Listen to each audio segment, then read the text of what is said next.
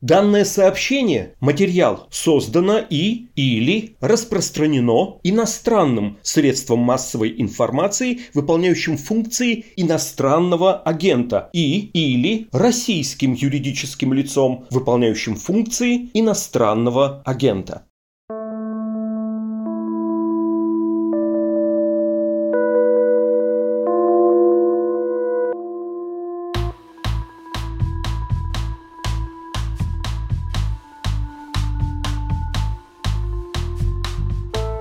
Привет! Вы слушаете подкаст «Текст недели» о самых заметных и интересных материалах, выходящих на «Медузе». Меня зовут Александр Филимонов, я работаю в новостной редакции.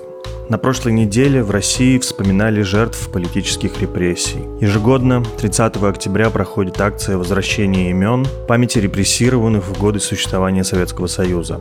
Ее организатор – правозащитный центр «Мемориал», который, как и «Медуза», объявлен российскими властями иностранным агентом.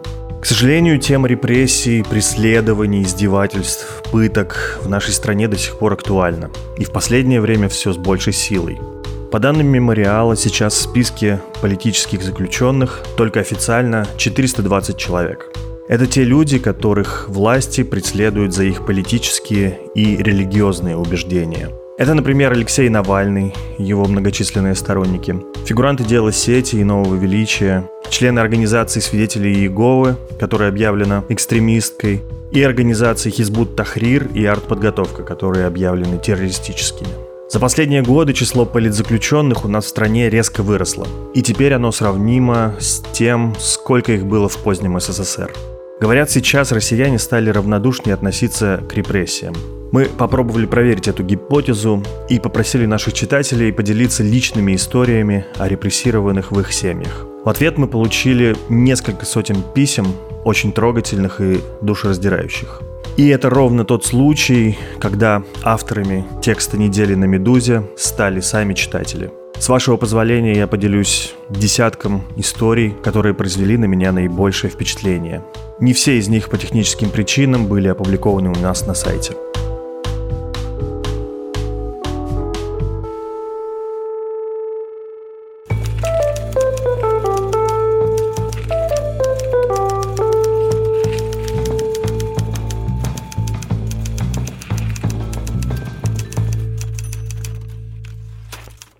Письмо от Никиты. Мой прадедушка Григорий Максимович Олейниченко был арестован утром 23 июня 1941 года в Витебске. Его историю я узнал от бабушки. Когда отца арестовали, ей было 11 лет. Бабушке особенно запомнилось то, что забрали папу на второй день войны. О его дальнейшей судьбе она ничего не знала вплоть до начала 2018 года, когда я случайно обнаружил базу данных репрессированных на сайте «Мемориала». Я сделал несколько запросов в белорусский КГБ и ФСБ России, пытаясь установить, где именно находятся документы по делу прадеда. Через пару месяцев я получил ответ из КГБ. В сентябре 2018 года я приехал в Витебск. В читальном зале КГБ мне выдали папку с его делом. Пока я работал с документами, рядом находилась сотрудница архива, помогавшая разобрать нечетко написанные слова. Также она следила за тем, чтобы я не пытался заглянуть под листочки, которыми были заклеены в деле фамилии сотрудников НКВД и следователей. Я просидел в читальном зале около 3 часов. Как только взял в руки паспорт моего прадедушки и открыл его, я заплакал. Так получилось, что за эти 3 часа я узнал о прадеде намного больше, чем знала о нем его дочь, моя бабушка. Григорий Максимович обвинялся в том, что во время гражданской войны служил в армии Антона Деникина в Крыму. Обвинялся в обмане партийных органов и шпионаже в пользу Германии во время своей работы на фабрике по выпуску очков в Витебске. Из протоколов допросов было видно, что от прадеда требовали дать лживые показания на других работников фабрики, но он отказался это сделать. И своей вины Григорий Максимович не признал. Моей бабушке сейчас 90 лет, фотография ее отца, моего прадеда, теперь висит на стене возле моего письменного стола.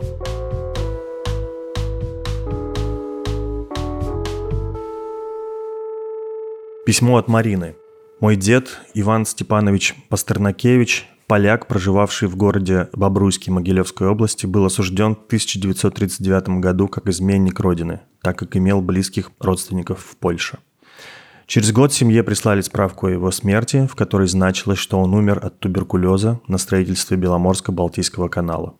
В 1989 году моя мама сделала запрос в архив. Оттуда получила справку о том, что ее отец был расстрелян по приговору тройки прямо там, в Бобруйске, на третий день после задержания. Хотя бабушка еще месяц после этого продолжала носить ему передачи, которые в тюрьме спокойно принимали. А где-то через месяц ее попросили передать мужу еще и теплую одежду, которая ему якобы пригодится на этапе.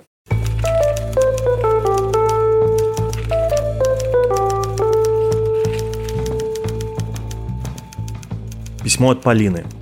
Возможно, это будет самая нелепая история из полученных вами. Моя прапрабабушка, Миланья Журавлева, жила и растила детей в деревне в глухом полустанке где-то в Пензенской области. Прапрадедушка был машинистом, отличался редкостным здоровьем и заболел всего один раз, но этот раз стал для него последним. Моя прапрабабушка осталась с 5 дочерьми. Не знаю, где были прочие родственники, знаю только про ее заработок. Она вместе с дочерьми собирала в лесу ягоды, цветы и травы, продавала их на полустанке. Из ценного имущества у нее были только корова, железная кровать, швейная машинка и самовар. Раскулачили ее в 20-х годах. Причина – горячий чай, который она заваривала в том самом самоваре и продавала пассажирам. Письмо от Татьяны. Мой прапрадед Яков Яковлевич Серов родился в 1894 году. Его отец работал на железной дороге. Тогда только начиналось строительство Транссибирской магистрали, и Яков проехал со своей семьей всю Российскую империю. В конце концов осели в Харбине. Вся жизнь Якова была связана с железными дорогами. Проработав в разных городах, в 1930-х он приехал в Москву, где устроился старшим кассиром на Киевском вокзале. Жили в бараке, там же, на площади. В июне 1938 года к Якову пришли с обыском. Его доставили в Бутырку, где он провел всего несколько дней и под пытками написал чистосердечное. Ему вменялось в вину, что, проживая в Харбине, он был завербован японской разведкой. Дескать, некоторое время назад агент вышел с ним на связь, и Яков передал ему сведения о состоянии железных дорог в России, об их готовности на случай войны, о настроениях у служащих, а также вел антисоветскую пропаганду среди сослуживцев. Труднее всего давались на слух японские имена агентов разведки, которые нужно было указать в признании. Поэтому чистосердечное пестрит помарками и исправлениями. Получив так называемое доказательство вины, Якова отправили в Калужскую тюрьму, где он провел всего 2 месяца. За это время особая тройка рассмотрела дело и вынесла постановление о том, что Яков обвиняется в работе на японскую разведку, в контрреволюционной деятельности и приговаривается к расстрелу. 3 октября 1938 года приговор был приведен в исполнение. Спустя всего неделю начальник особой тройки, той самой, что судила Якова, сам был расстрелян. Удивительно, что до сих пор неизвестно точное место расстрела моего прапрадеда. Я писала письмо в МВД и ФСБ с просьбой указать место массового расстрела жертв политических репрессий в Калужской области, но получила ответ, что место это не установлено. Как такое может быть, не знаю. Письмо от Александра. Оба моих деда были репрессированы. Дед по отцовской линии, Иван Данилович Даниленко, был писателем. Работал в Харькове, в кабинете партпропаганды и не захотел переезжать в Киев, когда столицу перенесли. Его арестовали в сентябре 1937 года и осудили как врага народа. В свидетельстве о смерти, которое выдали в 1958, в графе «Причина смерти» стоит прочерк. Да и даже там вранье. Дата смерти – февраль 1938 года. А совсем недавно через мемориал выяснилось, что он был расстрелян 31 декабря 1937 года. Видимо, не хватало квоты на расстрелы в текущем году.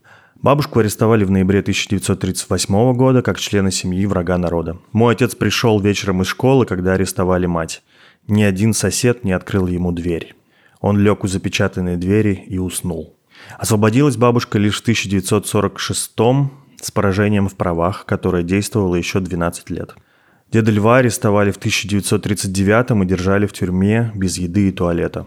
Во время допроса следователь разорвал ему ударом мочевой пузырь. Через 2 дня он умер.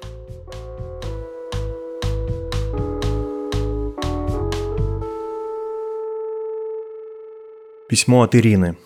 3 года назад, 70 лет спустя после ареста моего прадедушки, мы с дедом смогли получить копию его дела. Мелешко Иван Максимович вернулся в СССР в 1948 году из Китая с семьей.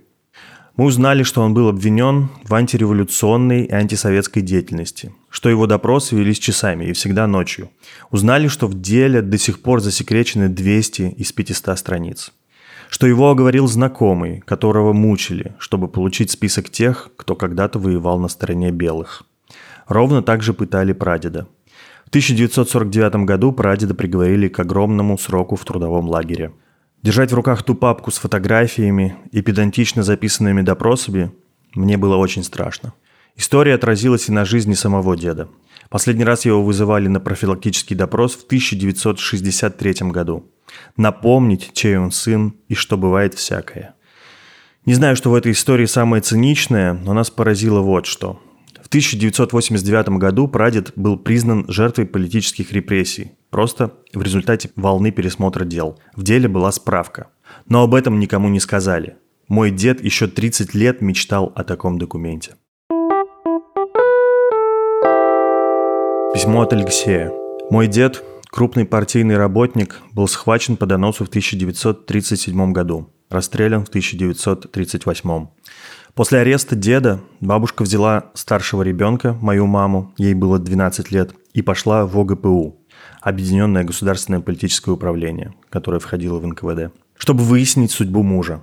Оставляя дочь перед входом в здание, она сказала ей: «Если через 2 часа я не выйду, иди домой, бери брата и езжай к бабушке». Это во Владимирской области, а ехать надо было из Ростова. Через 2 часа моя мама пошла домой, забрала брата и пошла на вокзал. Там их остановил патруль, их отправили в детскую комнату милиции, а оттуда в детдом. В детдоме детей разлучили. Мама выжила, а ее брат, мой дядя, погиб через 3 месяца. Мама узнала об этом, когда ее нашел ее дед, простой рабочий. Он перестал получать письма из Ростова, заподозрил неладное и поехал на поиски. Мама жива до сих пор, ей 96 лет. И она иногда вспоминает, как на вокзале держала брата на руках и умоляла оставить с ней, но ей не дали. Моя бабушка, мамина мама, чудом выжила в тюрьме.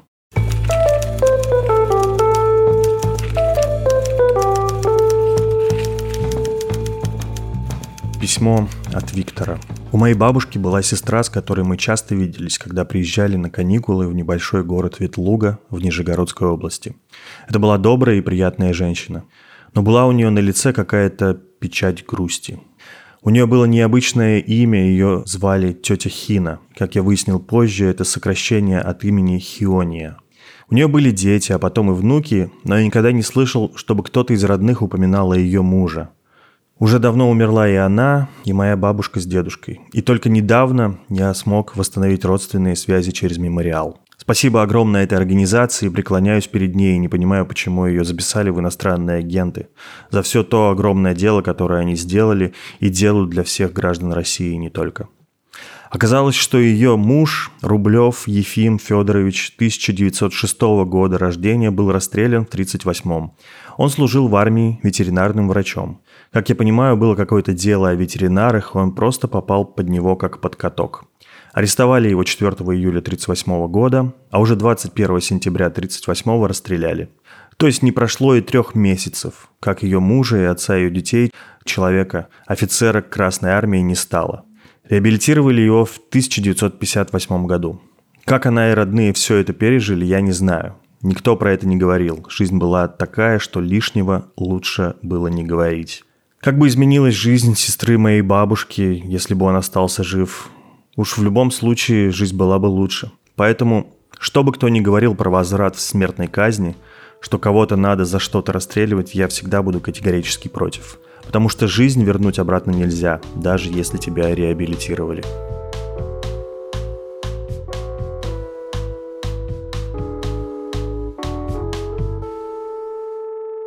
Письмо от Лейлы. 23 февраля 1944 года ингушей депортировали в Казахстан. Каждый год в эту дату, когда вся страна празднует День защитника Отечества, у нас в республике был траур. Старшие собирались в небольшие группы и рассказывали страшные истории того месяца, в дороге и нескольких лет после. Их было много. Про замерзающих насмерть людей в поездах для скота, в которых их увозили. И про женщин, которые настолько ценили свою честь, что не могли сходить в туалет при старших и умирали от разрыва мочевых пузырей. И про тех, кто обменивал драгоценности на кусок хлеба. И про разбушевавшийся тиф. Вспоминали, как на остановках людей хоронили в снегу и как солдаты убивали тех, кто делал намаз рядом с телами. Меня маленькую впечатляли истории о том, как умирали дети. У моего папы, как у большинства ингушей, на зиму есть мягкая меховая квадратная шапка-ушанка, которую я в детстве очень любила. Одна из историй была про девочку, которая умирала в бреду на руках у матери. Она приняла такую же шапку за котенка, просила дать ей его погладить, и так и умерла, приговаривая, какой хороший котенок. Начинались все истории одинаково. В Чечено-Ингушскую автономную республику пришли солдаты, собрали мужчин в каждой семье, загнали в амбар и подожгли. Кроме ужасов, рассказывали о доброте людей. Например, даже когда собирали мужчин, добрые солдаты отбирали тех, кто внешне мог сойти за русского. Тогда у нас было много голубоглазых блондинов, и спасали их. Меняли им имена на русские и приказывали больше никогда не произносить ни слова на родном языке. Других через горы вывозили грузины, которых и по сей день ингуши считают лучшими друзьями. Моя прабабушка была в одном из вагонов для скота. Ее звали Аминат. Ей было 7 или 8 лет.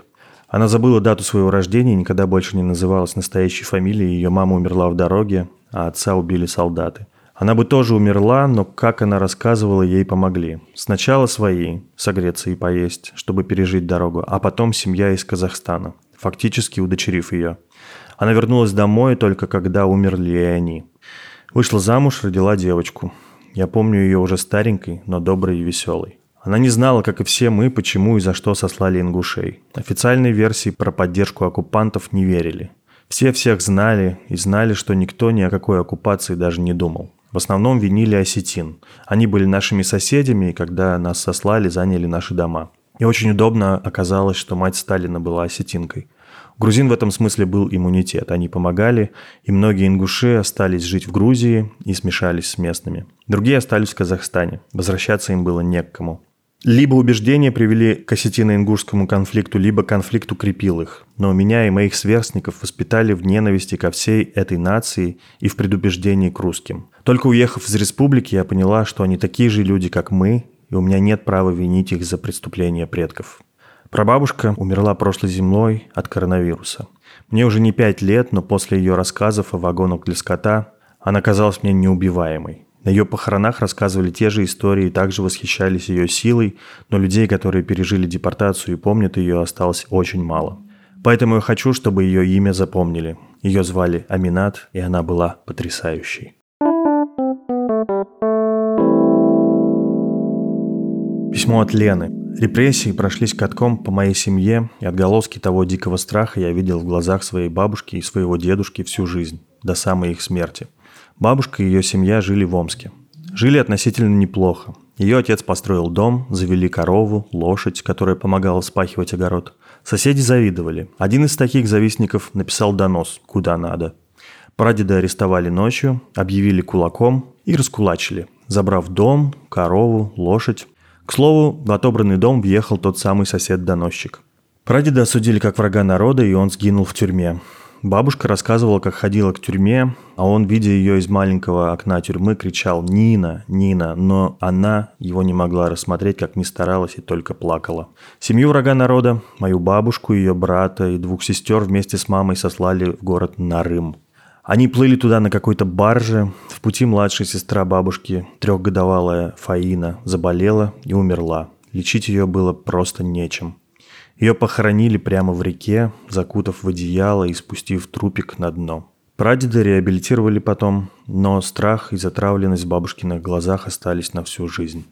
Дедушка жил на Украине, в Черкасах. Его отец был ученым, довольно известным биологом. Он не слишком восторженно отозвался как-то о Сталине, и, конечно, об этом немедленно донесли.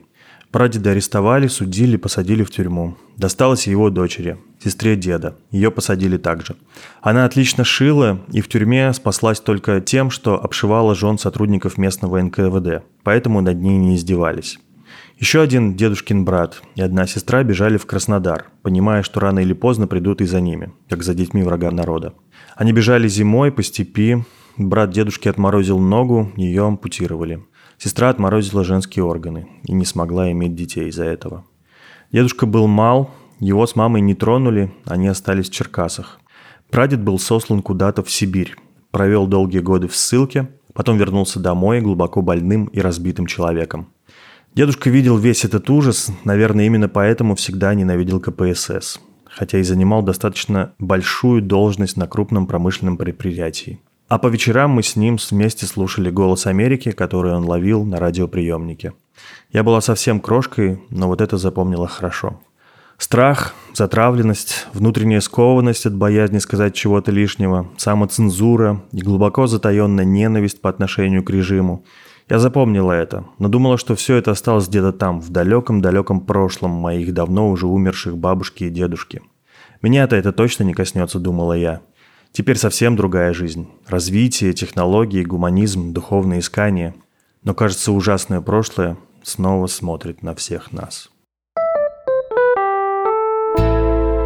Спасибо за внимание. Вы слушали подкаст «Текст недели». Подписывайтесь на нас, мы есть на всех стриминговых сервисах. Как всегда, помочь «Медузе» можно, оформив пожертвование по адресу support.meduza.io или же купив у нас в магазе и на агентский мерч от наших партнеров. Часть выручки от каждой покупки передается «Медузе». Услышимся на следующей неделе. Пока.